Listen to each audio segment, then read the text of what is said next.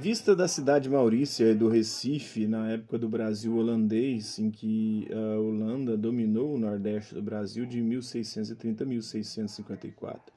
O Fran Franz Post, que viveu de 1612 a 1680, tinha apenas 24 anos quando ele aceitou o convite de se juntar a uma expedição que acompanharia o recém-nomeado governador-geral do Nordeste do Brasil pela Companhia das Índias Ocidentais, o conde João Maurício de Nassau, é.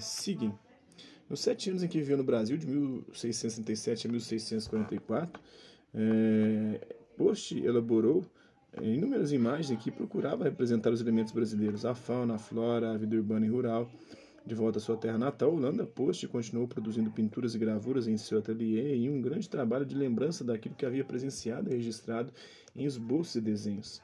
É o caso do óleo sobre madeira, vista da cidade de Maurícia e do Recife, é, reproduzido abaixo, quem procurou retratar o universo da cidade. Repare na riqueza de detalhes, a arquitetura, as pessoas, seus gestos, trajes e atividades.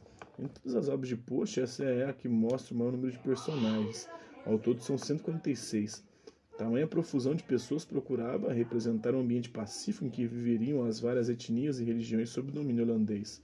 Negava assim a existência de conflitos entre os vários grupos sociais. Ao longe da cidade de Olinda, ela é representada por pequenos portos no Monte Azul que se encontra no horizonte. É local onde foi construído o Palácio de Friburgo, local de residência e de despacho de Maurício Nassau. É o conjunto de edificações que formava a cidade de Maurícia. Esse local foi erguido na ilha de Antônio Vaz, onde hoje se encontra o bairro de Santo Antônio, no Recife. Tem um casel de madeira de onde saem alguns indígenas. As casas construídas na cidade de Maurícia seguiam dois tipos de arquitetura, holandesa é, e a portuguesa.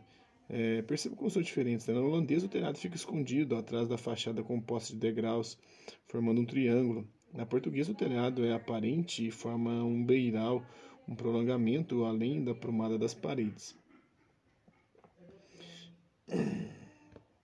Então, um grupo de escravizados e mestiços à época, o mais numeroso da população de Pernambuco, né? Que quase todos os negros estão trabalhando. Post procurou deixar bem claro quem eram os cativos. Todos os que vestem calças estão com o torso nu, sem camisa, né? Esta é a única obra de Franz Post em que aparecem soldados holandeses vestidos de vermelho.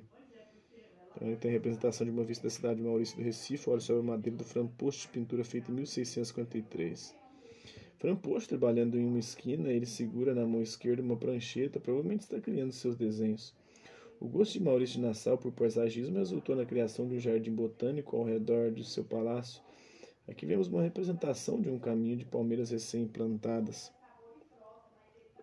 Curiosamente, em todas as obras que Post postou, ou pintou, né, postou é hoje, né, naquela época pintava. Esta é a única que representa a cidade do Recife e suas casas. Entre o grupo de holandeses está representado o Maurício Nassau, que aqui é cumprimentado por um homem que se inclina.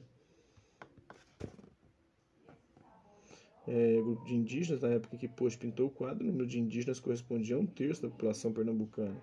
Esta era uma característica do primeiro período da colonização que se transformaria totalmente com a intensificação do tráfico de africanos escravizados nos séculos seguintes. Então aí. Espero que vocês tenham gostado do vídeo. Quem curtiu, dá um like. Não curtiu, dá um dislike. Hasta la vista, babies. Até a próxima.